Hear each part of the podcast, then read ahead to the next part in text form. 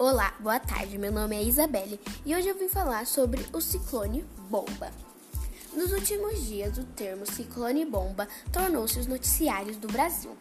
Mas essa não foi a primeira vez em que um fenômeno desse tipo aconteceu, e nem a primeira vez em que esse nome foi uti utilizado por meteorologista do país.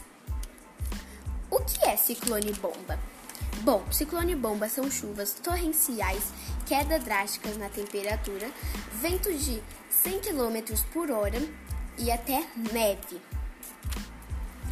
A cidade do sul foi a mais atingida.